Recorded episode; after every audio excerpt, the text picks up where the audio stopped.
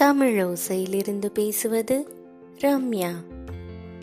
உமா சம்பத் தொகுத்து வழங்கிய வியாச முனிவரின் ஸ்ரீமத் பாகவதத்திலிருந்து கேட்டுக்கொண்டிருக்கிறோம். போன எபிசோட்ல பிரம்மனோட வேண்டுதலை கேட்டு சிவன் பதில் சொன்னாரா இல்லையா அப்படின்னு யோசிச்சுட்டு இருந்தோம். இந்த எபிசோட்ல சிவன் பிரம்மதேவரை பார்த்து சொல்கிறாரு தட்சனோட ஆணவத்துக்கு ஒரு அழிவு வரணும். அவனுக்கு புத்தி வரணும். அதனால தான் நான் அவரை தண்டிச்சேன். இனி உங்களோட விருப்பப்படியே நான் அவருக்கு உயிர் கொடுக்குறேன் அப்படின்னு சொல்கிறாரு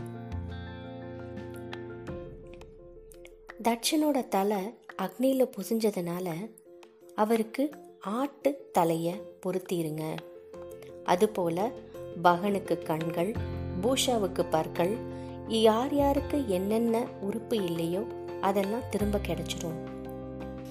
பிருக முனிவருக்கு ஆட்டோட தாடியும் இசையும் முளைக்கும் அப்படின்னு சொல்றாரு.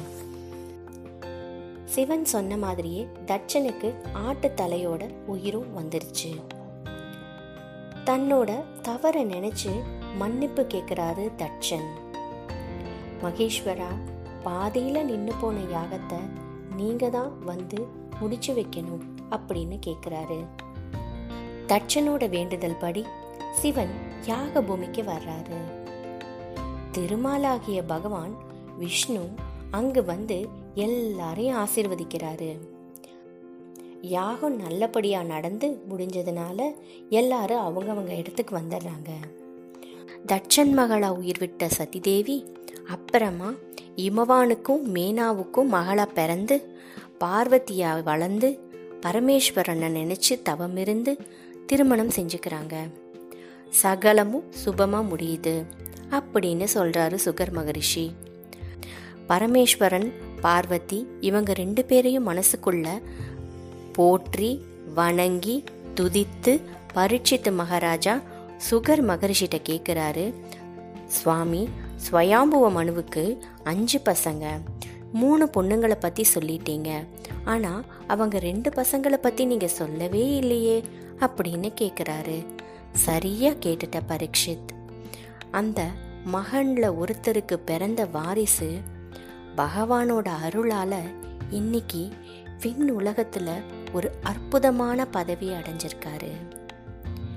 மெய்சிலிருக்கும் கதை அது. தந்தை தட்சனால சதிதேவி எவ்வளோ வேதனை அடைஞ்சாங்களோ அது மாதிரியே தந்தையால் புறக்கணிக்கப்பட்டு ரொம்ப பரிதாபமான ஒரு நிலைக்கு வந்த ஒரு மகனோட கதை அது. இத்தனைக்கும் அந்த சிறுவன் பெருசாக ஒன்றும் ஆசைப்படல. அவன் விருப்பப்பட்டதெல்லாம் தன்னோட தந்தை மடியில் அமர்றதுக்கு ஒரு சின்ன இடம். அப்படின்னு சொல்லி சுகர் மகரிஷி கதையை சொல்ல ஆரம்பிக்கிறாரு. அவர் என்ன கதை சொல்ல போறாருன்னு அடுத்த எபிசோட்ல கேட்கலாமா? நன்றி.